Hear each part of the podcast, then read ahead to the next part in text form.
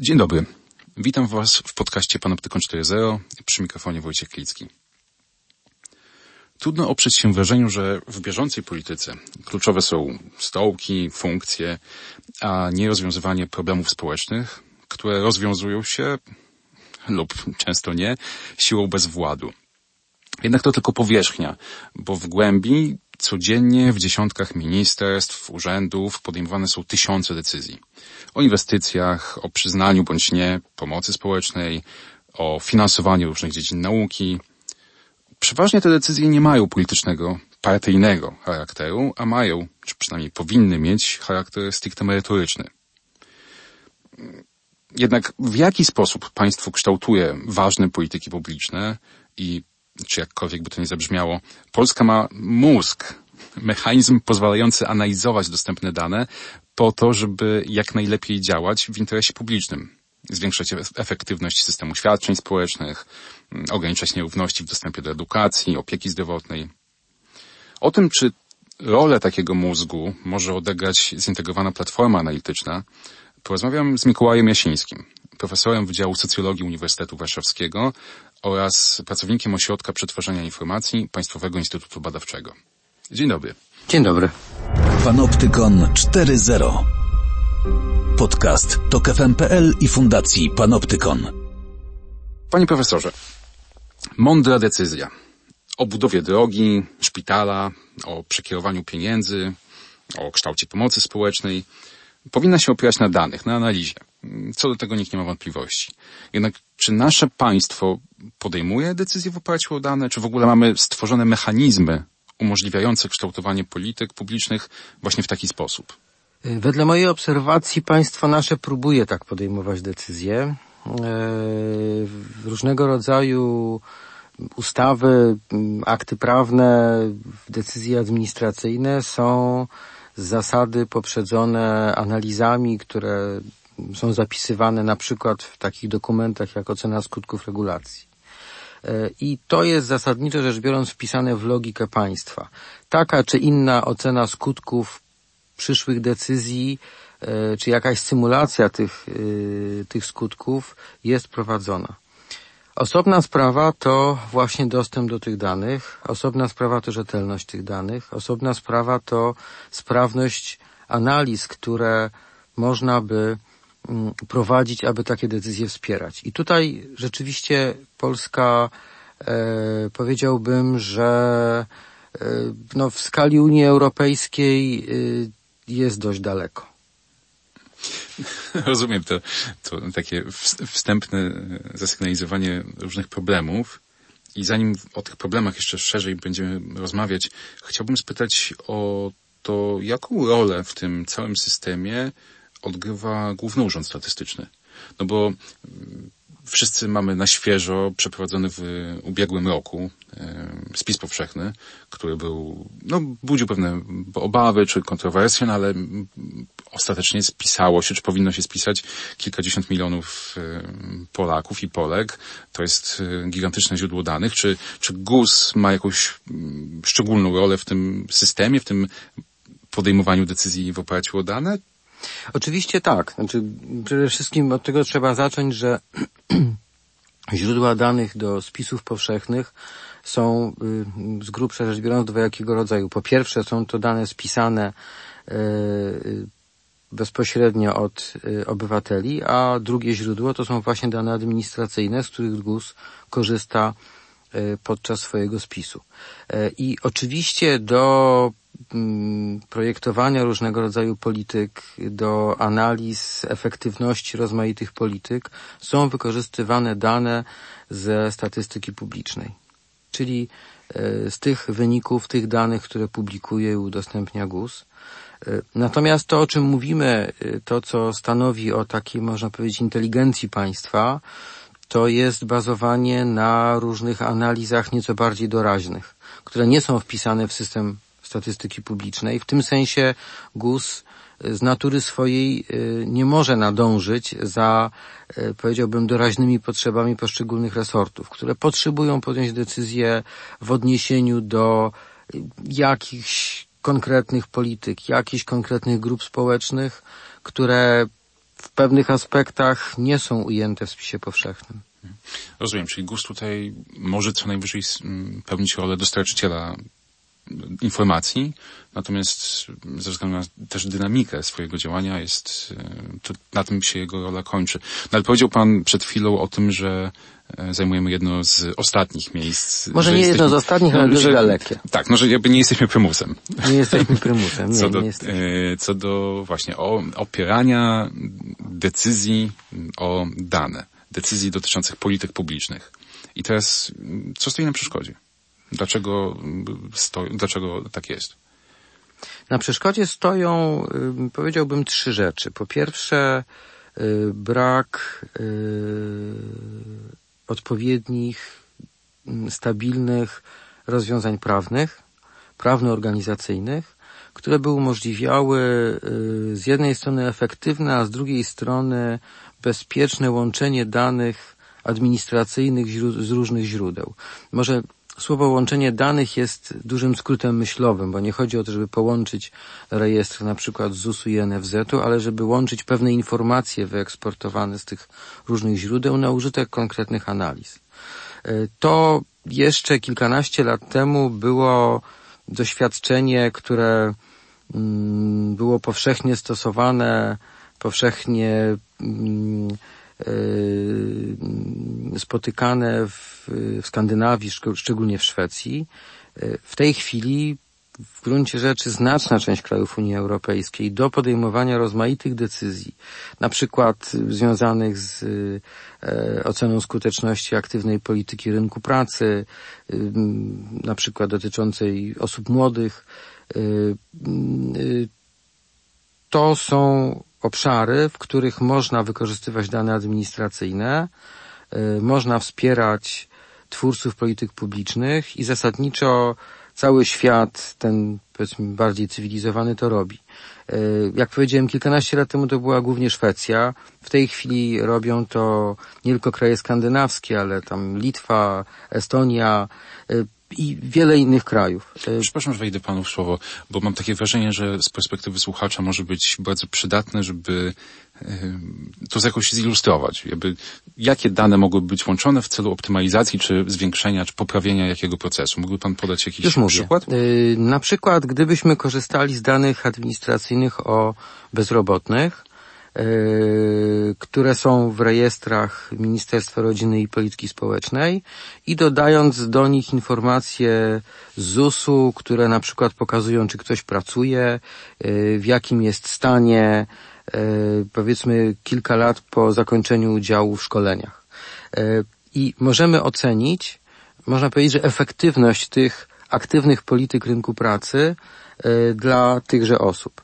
E, rozmawiałem właśnie ostatnio z profesor Igą Magdą z Instytutu Badań Strukturalnych i dokładnie o tym właśnie mi mówiła, że e, uczestniczyła ostatnio w konferencji, podczas której no, Y, czuła się źle, tak? Bo y, tak jak jeszcze tych 15 lat temu wpatrywaliśmy się wyłącznie w kraje skandynawskie z zazdrością, no to w tej chwili y, kraje Europy Środkowo-Wschodniej, o których już wspomniałem, stosują te analizy z powodzeniem, a my nie. I jedną z, jed, wspomniał Pan o tym, że jedną, jednym z powodów takiego stanu rzeczy są te problemy braku jakby kośćca prawnego, tak, e, pozwalającego na przykład na analizowanie danych. To jest pierwsze. Tak. I jakie są to pozostałe? Y, druga sprawa to są, y, to jest brak istnienia y, takiej, powiedziałbym, zinstytucjonalizowanej formy współpracy szeroko rozumianej administracji publicznej z szeroko rozumianą akademią. W tej chwili w Polsce praktyka jest taka, że jeżeli administracja publiczna y, ma departament analiz, który jest w stanie wykonać jakąś tam analizę, no to on ją wykonuje. Z reguły te departamenty są skrajnie przeciążone bieżącą działalnością, wspierającą taką y, y, właśnie bieżące analizy potrzebne na użytek bieżącej sprawozdawczości rozmaitego rodzaju. E, no więc jeżeli potrzebują zespołu eksperckiego, no to szukają gdzieś tam na rynku i znajdują lepszy lub gorszy. E, natomiast nie jest wytworzony mechanizm, w którym z jednej strony stanąłby urzędnik państwowy, który ma jakieś potrzeby analityczne, a z drugiej strony stanąłby naukowiec, który z błyszczącymi oczami powiedziałby temu urzędnikowi, ja mogę tę analizę zrobić. Często urzędnik państwowy nie musi wiedzieć, że dana analiza jest wykonalna, albo może, że może być tak bardzo efektywna, y, z oczywistych względów. On tych danych nie analizuje, on podejmuje decyzje. To, to inna rola. Na, naturalnie inna rola, dokładnie tak. Otóż nie ma w Polsce w tej chwili y, stabilnego y, mechanizmu, który dawałby ten efekt synergii. Mhm. Rozumiem, że ci, y, szukając sobie powodów, dla których to spotkanie miałoby być owocne, no to rozumiem, że z jednej strony urzędnik byłby zadowolony, bo ktoś by mu potrafił policzyć, czy przeanalizować coś, czego on może nie umieć, bo to jest poza jego kompetencjami, a naukowiec byłby zadowolony, bo bo miałby dostęp do danych i mógłby zrobić arcyciekawą analizę, na której mógłby, na bazie której mógłby zrobić fascynującą publikację, wygrać okay, parę rozumiem. grantów i konferencji yy, i zrobić świetne zajęcia dla studentów. Dobrze. No to to jest ten drugi, drugi problem, czyli brak zinstytucjonalizowanego miejsca spotkań, miejsca współpracy między akademią a, a administracją. Tak, i trzecia kwestia, która jest, można powiedzieć, konsekwencją tej drugiej, a mianowicie y, pewien rodzaj nieufności pomiędzy tymi dwoma środowiskami. Potrzeba takiej y, społecznie rozumianej platformy współpracy, takich, y, takiego, mm, takiego miejsca, w którym okazałoby się, że z jednej strony mm, szeroko rozumiana akademia przestałaby, e, to się niestety nieraz zdarza, takich postawach lekceważyć administrację publiczną, mówiąc, że jest niekompetentna, że nie umie i tak dalej, co jest nieprawdą. E, I z drugiej strony e, administracja publiczna nieraz obawia się tych tych szalonych naukowców, którzy mogą wkroczyć i wszystko rozbić, zrobić niepotrzebną, niepotrzebny bałagan. Więc te dwie strony mogą świetnie ze sobą współpracować. A wspomniał Pan jeszcze o jakości danych czy jakość danych na temat, no chociażby w tych, tych rejestrach, czy one są kompletne, prawidłowe i pozwalające wyprowadzać wnioski, o których Pan mówi. Y, dane w rejestrach będą miały tym lepszą jakość, im częściej będą analizowane. Ogólnie rzecz biorąc, dane w rejestrach są zasady dobrej jakości, ponieważ można powiedzieć, że co do zasady dwie strony uczestniczące w ich tworzeniu mają interes w tym, żeby były dobrej jakości. Podam przykład. Kiedy mamy dane e, które są zapisywane w rejestrach ZUS-u. Z jednej strony e, temu ubezpieczonemu zależy na tym, żeby wszystkie jego składki ZUS-u e, ZUS-owskie były należycie zapisywane, żeby to, że on jest ubezpieczony, ten fakt, żeby był dobrze odwzorowywany w rejestrach. No bo ten człowiek ma rozmaite zdarzenia w swoim życiu, nie wiem, urlop macierzyński, y, idzie na zwolnienie i tak dalej, i tak dalej pobiera emeryturę i tak dalej. Z drugiej strony e, państwo ma interes w tym, żeby, krótko mówiąc, nie wpisać za dużych kwot, żeby potem za dużo nie płacić. Państwo ma interes w tym, żeby, jeżeli ktoś przestaje być bezrobotnym, żeby ta informacja o tym, że się wyrejestrował, że znalazł pracę, żeby znalazła się jak najszybciej. Innymi słowy, e, z dwóch stron jest interes w tym, żeby te dane były dobrej jakości. Oczywiście, jak w każdych bazach danych prowadzonych przez ludzi zdarzają się błędy. Yy, te błędy są wykrywalne właśnie dzięki temu, że te dane analizujemy. No oczywiście, jeżeli czegoś się używa, no to, Dokładnie to łatwiej tak. dostrzec Dokładnie tak. dziurę. Tak. Ogólnie niż... rzecz biorąc, dane w, w, rejestrach administracyjnych są dobrej jakości. Yy, mają luki. Yy, dodam, że nawet jeżeli te luki się pojawiają, to te dane się wzajemnie uzupełniają. Innymi słowy, wady w jednym rejestrze jakieś e, mogą być uzupełnione informacjami z innego rejestru. W tym sensie analiza takich danych połączonych może właśnie służyć ich sanacji. Tak, wyłapywaniu też błędów. No, rozumiem, czyli wymienił Pan te trzy błędy. Brak podstaw prawno-instytucjonalnych i problemy na linii współpracy między akademią a, a państwem, czy administracją publiczną. No i teraz dochodzimy do czegoś, co spowodowało też odsłonie tajemnicę, spowodowało, że też się spotkaliśmy i, nie rozmawiamy ze sobą już nie pierwszy raz, czyli zintegrowana platforma analityczna.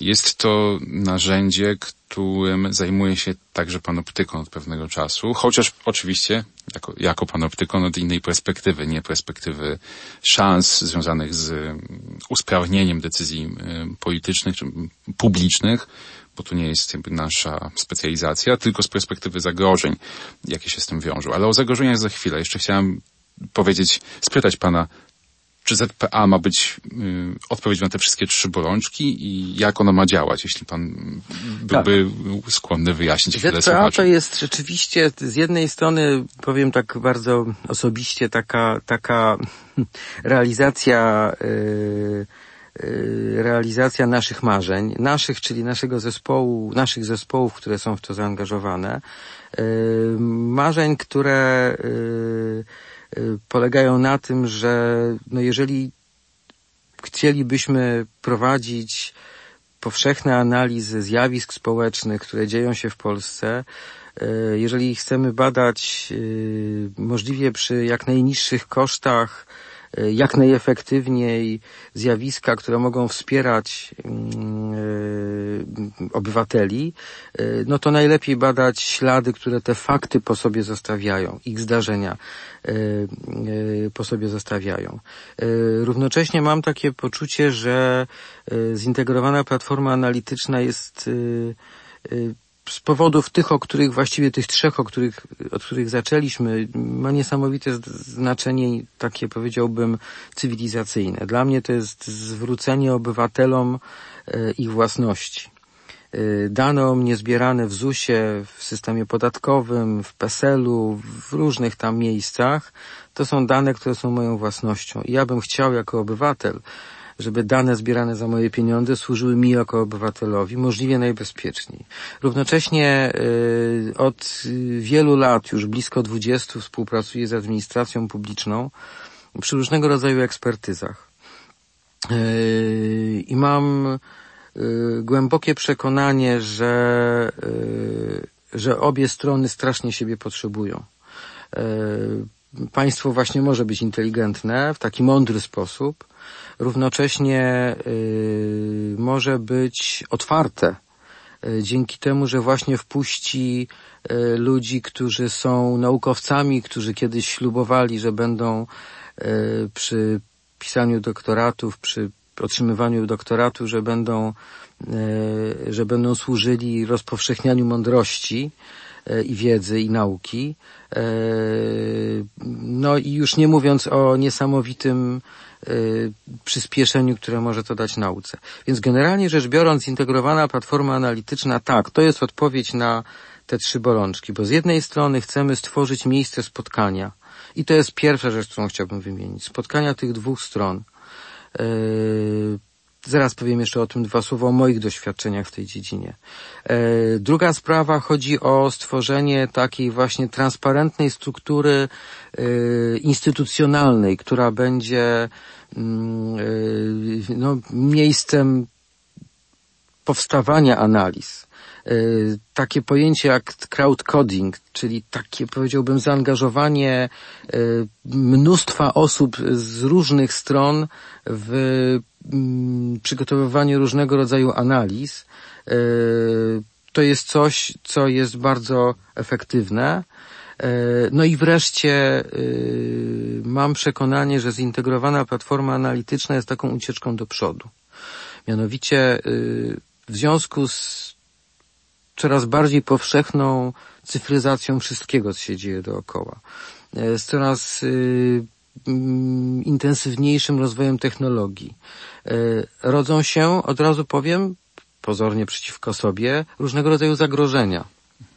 E, naturalne jest to, że pojawią się i pojawiają się, istnieją firmy, osoby, instytucje, które chcą i będą chciały wydobywać rozmaite dane po to, żeby nas śledzić. Nie, przepraszam, tak może zagrożenia rzeczywiście... y, Ale wbrew pozorom, Tak. ta zintegrowana platforma analityczna przez wytworzenie pewnych mechanizmów, Formuły które działania na tych danych. zamkną pewien sposób wykorzystywania danych, będą chronić, No tak, jakoś mają za usyste- zadanie usystem, usystematyzują. Dokładnie, Oczywiście, ja rozumiem, że to chodzi o to, żeby się żeby uregulować, uporządkować coś, co i tak powinno się i przynajmniej powiedzieć, dziać. że jeżeli ktoś chce wykorzystać dane administracyjne do analiz, to tak, ale tylko tak. No dobrze, to teraz w takim razie znowu to jednak buty tego, który szuka but, y, dziury w całym, to są moje buty. Dobrze. jeśli, jeśli możemy się tak umówić. Okej. Y, I chciałbym pana spytać, no bo y, rozumiem, że platforma, zintegrowana platforma analityczna ma działać w ten sposób, że mm, ktoś, ministerstwo jakieś, chce przeprowadzić analizę na, na bazie danych z różnych rejestrów publicznych. I wspominał pan o tym podejściu, że jako obywatel chciałby pan, żeby taka analiza była robiona, bo ostatecznie ona jest robiona w pana interesie, pana jako obywatela. No tylko, że to zakłada dużą dozę zaufania. Zaufania do tego, że te dane, e, które pan dał w, udostępnił swój temat w celu uzyskania świadczenia emerytalnego, na przykład, e, będą, jeśli już będą wykorzystane w jakimś innym celu, to ten cel będzie też zgodny z pana interesem. Skąd pan ma to wiedzieć? Jakby, jakie jest źródło zaufania, które pan w tej rozmowie, jak widzę, przejawia do państwa i chciałbym, żeby pan jakby tymi podstawami tymi zauf- e, podstawami tymi tego zaufania podzielił się ze słuchaczami, może zaraził ich. Spróbuję. Bo mi jest to to trudno, zwłaszcza Spróbuję. z perspektywy doświadczeń, jakie, jakie mamy w ostatnich latach. Spróbuję. E, e, Bezpiecznikiem są jasne procedury. Podam przykład. Być może część z Państwa słyszała o tak zwanym systemie ELA, czyli to jest ogólnopolski system monitorowania ekonomicznych losów absolwentów szkół wyższych, e, którego mam przyjemność być współtwórcą i pracować w zespole rozwijającym ten system. To jest system, który bazuje na zasadniczo dwóch źródłach danych. Danych z SUS-u i danych z systemu POLON, czyli systemu, który y, opisuje, czy właściwie gromadzi informacje o szkolnictwie wyższym i nauce w Polsce, w dużym skrócie rzecz ujmując. Y, I to jest system, który, mówię teraz o systemie ELA, y, którego celem jest przedstawianie rozmaitych mechanizmów charakteryzujących absolwentów szkół wyższych, y, mechanizmów rynkopracowych, ale też edukacyjnych. Przy konstrukcji tego systemu zostały właśnie stworzone owe bezpieczniki. Pierwszy bezpiecznik to jest y, bezpiecznik, który zresztą jest wpisany w ustawę, to, że y, udostępniane są wyłącznie dane dla zbiorowości nie mniejszych niż 10 osób. Y, Dodatkowe procedury, które zostały wpisane do systemu ELA, które akurat nie są w ustawie, ale są wpisane w procedurach wewnętrznych, to notabene mogą być spokojnie w ustawę wpisane. Tylko podczas konstruowania ustawy nie było jeszcze mm, takiego pomysłu, to się zrodziło w trakcie analiz w naszym zespole, to, że nie są udostępniane żadne statystyki dla zbiorowości, mniej, zbiorowości mniejszych niż trzyosobowe. Czyli jeżeli mamy tabelkę, w której byłyby trzy grupy, z których jedna liczy dwie osoby, druga liczy powiedzmy 15 osób, to nie jest w ogóle publikowana taka tabelka, ponieważ na podstawie informacji o ogóle i informacji o tej większej grupie można byłoby ustalić informacje o tej dwójce osób. Więc to jest przykład procedur, które można zastosować. Yy, Można dość szczegółowo opisać procedurę yy, zabezpieczania danych yy, w taki sposób, aby bezpieczeństwo nie zależało od czyjejkolwiek dobrej woli. I to wydaje mi się, że jest w ogóle kluczem przy tego typu analizach. To, że procedury nie mogą zależeć od mojego prywatnego zaufania do tego czy innego ministra, dyrektora, czy innego yy, mm, wykonawcy yy, tychże procedur. Rozumiem, czyli prawo pisane pod najgorszych, czy pod najgorszy scenariusz. Zdecydowanie tak. E, Pewnie część ze słuchaczy czuje się tym uspokojona, bo, a część czuje, że i tak e, prawo jest często łamane i w takiej sytuacji już są bezradni, ale z drugiej strony, jeśli jest łamane, to nic nie stoi na przeszkodzie, żeby już dzisiaj e, dane z różnych rejestrów wykorzystywać w celach e, niezgodnych z e, przepisami, więc ja osobiście powiem, że takimi gwarancjami prawnymi czuję się no, odrobinę uspokojony, ponieważ nawet jeżeli ono, jeżeli jest prawo, to nawet jeżeli dzisiaj byłoby nieprzestrzegane, to przynajmniej mamy podstawy do wyciągania jakichś konsekwencji względem tych, którzy, którzy je dzisiaj łamali.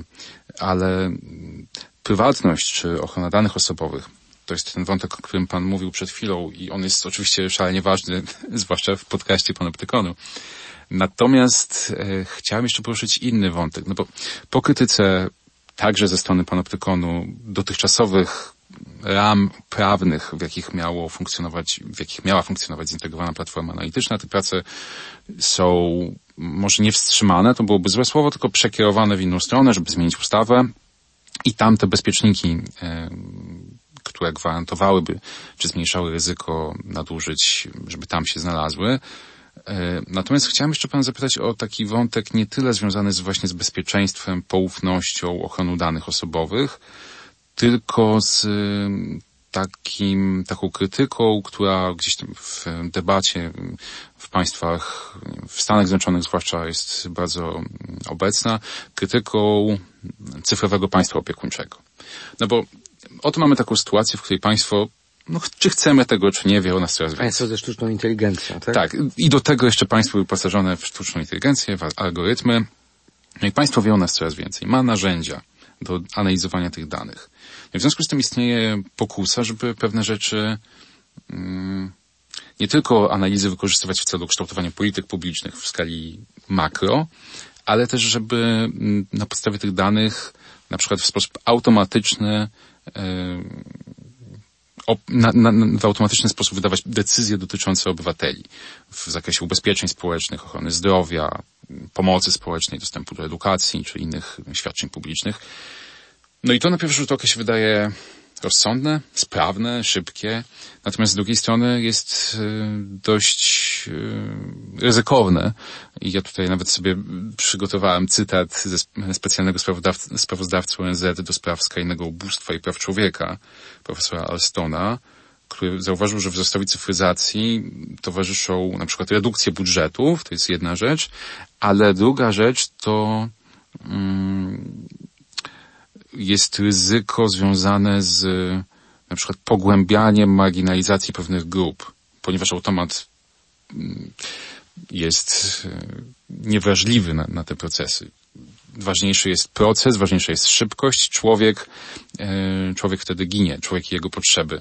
No i tak, e, czytając te analizy, też książkę Virginia Eubanks na temat automatycznej nierówności, zacząłem się zastanawiać, na ile ZPA nie jest trochę krokiem w tą stronę i czy nie rodzi też tych ryzyk właśnie nie z zakresu poufności i bezpieczeństwa danych, tylko w zakresie właśnie pogłębiania nierówności, jakiejś dyskryminacji. Ja bardzo dziękuję za to pytanie, dlatego że zintegrowana platforma analityczna jest właśnie panaceum na to. E, jest czymś dokładnie konstruowanym, w sposób zaprzeczający tym automatycznym mechanizmom. E, w ramach zintegrowanej platformy analitycznej, ja może, żeby wyjaśnić, e, na czym to polega, powiem, jak wygląda proces badania w zintegrowanej platformie analitycznej. Otóż zaczyna się oczywiście od identyfikacji problemu, od pytań badawczych i tak dalej, tak jak w każdym badaniu. Od problemu społecznego, który ma być przedmiotem, e, tematyką badania. Następnie e, niezbędna jest pogłębiona diagnoza zasobów, które sprawdza się, na ile nadają się do tego, żeby analizować te zjawiska, a więc konfrontując, można powiedzieć, zasoby cyfrowe państwa z ekspercką wiedzą na temat problemu. E, na tej bazie, jeszcze na sucho, budowana jest koncepcja analiz i algorytmy wskaźników. Oczywiście wymaga to jakiegoś testowania wartości informacyjnej tychże rejestrów, e, tych zmiennych, które pojawiają się w rejestrach. Natomiast przede wszystkim, e, czyli kontroluje się w związku z tym przydatność merytoryczną tychże zasobów. Natomiast wskaźniki, które są konstruowane, nie są konstruowane automatycznie. E, automatyzm w żadnym razie nie jest tym, e, e, tym etapem tworzenia, powiedziałbym, wskaźników i później wyciągania jakichś wniosków i rekomendacji.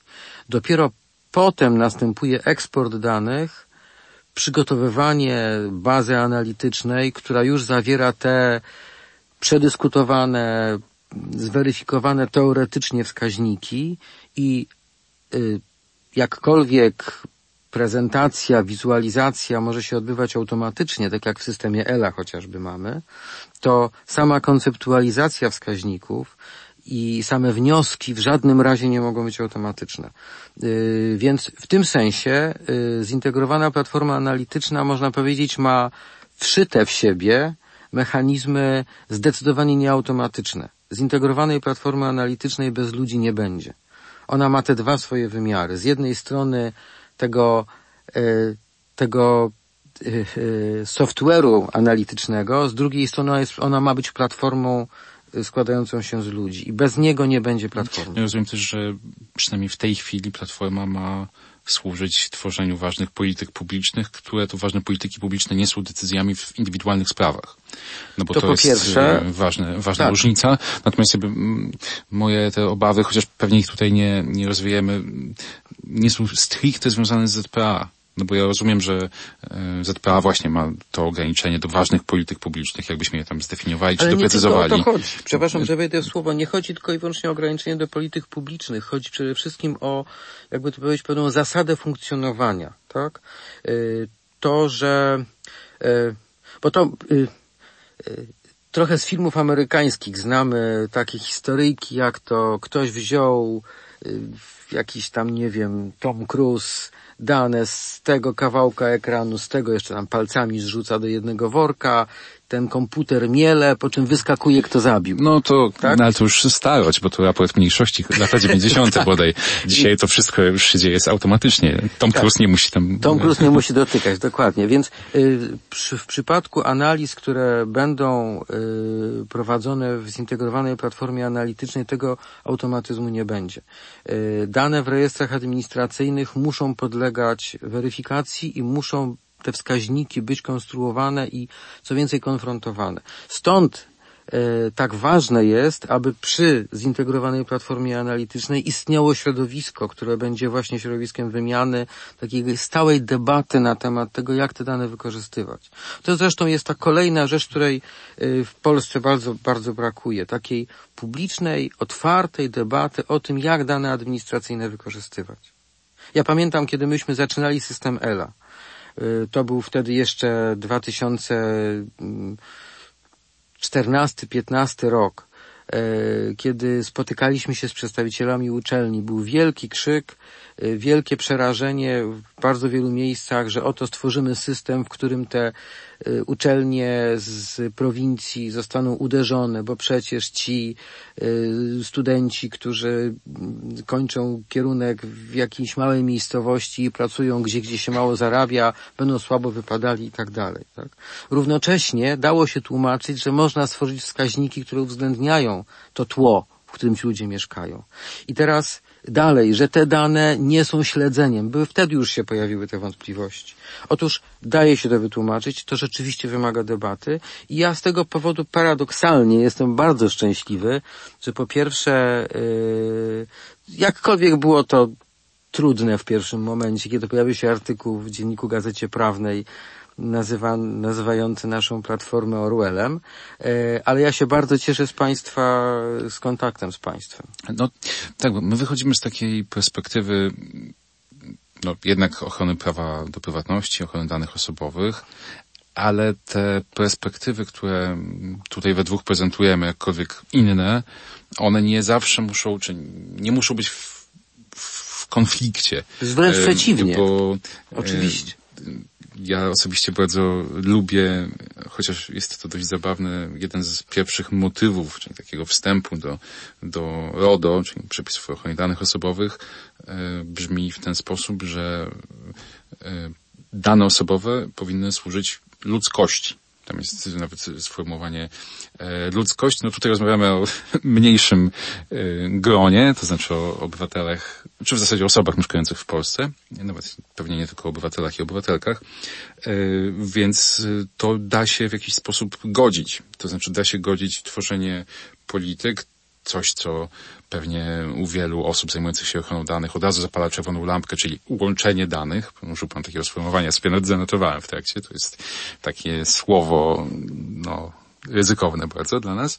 Natomiast y, no, to, to łączenie tego, co Pan mówi, właśnie z ochroną danych, no tylko żeby, wracając też do, trochę do tego zaufania, potrzebne są instytucje, które będą to zaufanie na bieżąco, na bieżąco budować.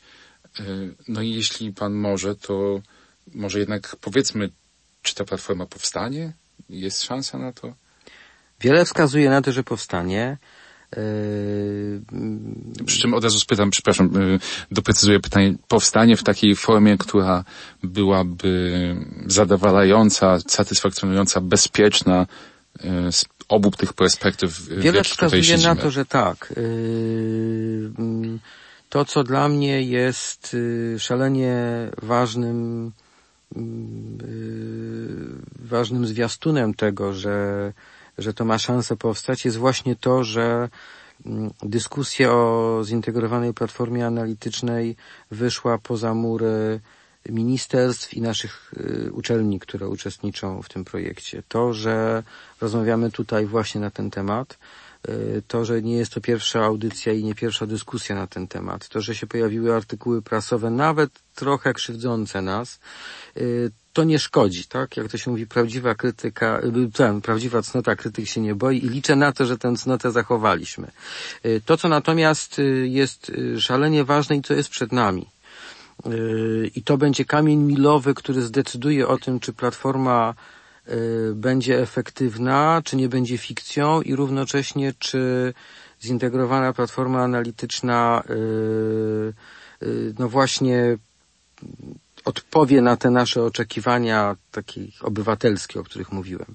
To jest to, czy wokół tej platformy powstanie coś, co można by nazwać środowiskiem analitycznym albo takim centrum kompetencji, które by integrowało różne środowiska naukowe właśnie z administracją publiczną. Jeżeli ten pomost powstanie, to to będzie sercem platformy. Eee, po pierwsze, to będzie miejsce do tego, żeby prowadzić debatę na różne tematy, począwszy od bezpieczeństwa danych właśnie, od bezpieczeństwa ich analizy, bo od razu powiem, te rozwiązania, które my teraz robimy, to są rozwiązania na rok 22 za dwa, trzy lata to się na pewno zmieni i musi się zmienić, bo się zmieni technologia. Za jakiś czas się pojawią y, kwantowe komputery i to zmieni nam w ogóle rzeczywistość, tak? I tak dalej, i tak dalej. Y, po drugie, musi być debata na temat nowych rozwiązań analitycznych. Y, musi być debata, w której e, administracji będziemy podpowiadali, jakie analizy można robić, a administracja będzie otwierała drzwi do tego, żeby różne analizy można robić było, które byłyby, które by wspierały rozwój nauki. E, generalnie rzecz biorąc, jeżeli tego nie będzie, to zintegrowana platforma analityczna stanie się jakimś kolejnym softwarem przygotowanym w ramach projektu europejskiego, który zniknie. No, ja myślę, że tutaj oczywiście nie podważając tego wa wagi Centrum Kompetencji, o którym Pan y, mówił przed chwilą, z naszej perspektywy tych warunków, które musiał, muszą się spełnić, żeby, żeby zintegrowana platforma analityczna była jakby do pogodzenia z różnymi, y, także z naszymi wartościami, naszą perspektywą, no to jest jakaś silna kontrola nad tym, w jaki sposób analizy będą wykonywane i potem wykorzystywane. Drugim elementem jest pewna przejrzystość związana z wykorzystywaniem tych danych, bo zarówno na poziomie tworzenia tych analiz, potem ich publikowania, jak i na poziomie takiej obywatela czy obywatelki, których dane są wykorzystywane do różnych danych. On powinien wiedzieć, do różnych analiz. Oni powinni o tym wiedzieć. No a wreszcie, chociaż nie jest to najmniej ważne, dane, które wykorzystywane są w ZPA powinny być, no jednak w jak największym stopniu w jak największym stopniu to możliwe, anonimizowane.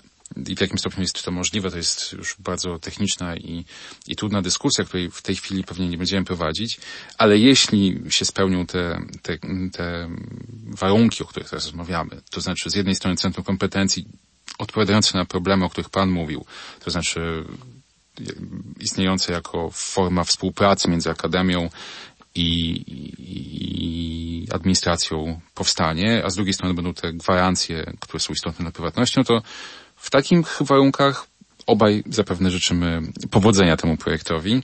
E, a ja w, tym, w tej sytuacji bardzo dziękuję za rozmowę. E, moim gościem był profesor Mikołaj Jasiński, a żegna się z Wami Wojciech Klicki i do usłyszenia w kolejnym odcinku podcastu Panoptykon 4.0. Dziękuję, do widzenia. Do widzenia. Technologie i człowiek. Człowiek i technologie. Gdzie na tym styku czekają na nas zagrożenia? Jak korzystać z technologii, by na nich skorzystać? Jak kontrolować, kto gromadzi o nas informacje i do czego ich używa? Z ekspertami i praktykami rozmawia Wojciech Klicki. Panoptykon 4.0 Podcast to KFM.pl i Fundacji Panoptykon.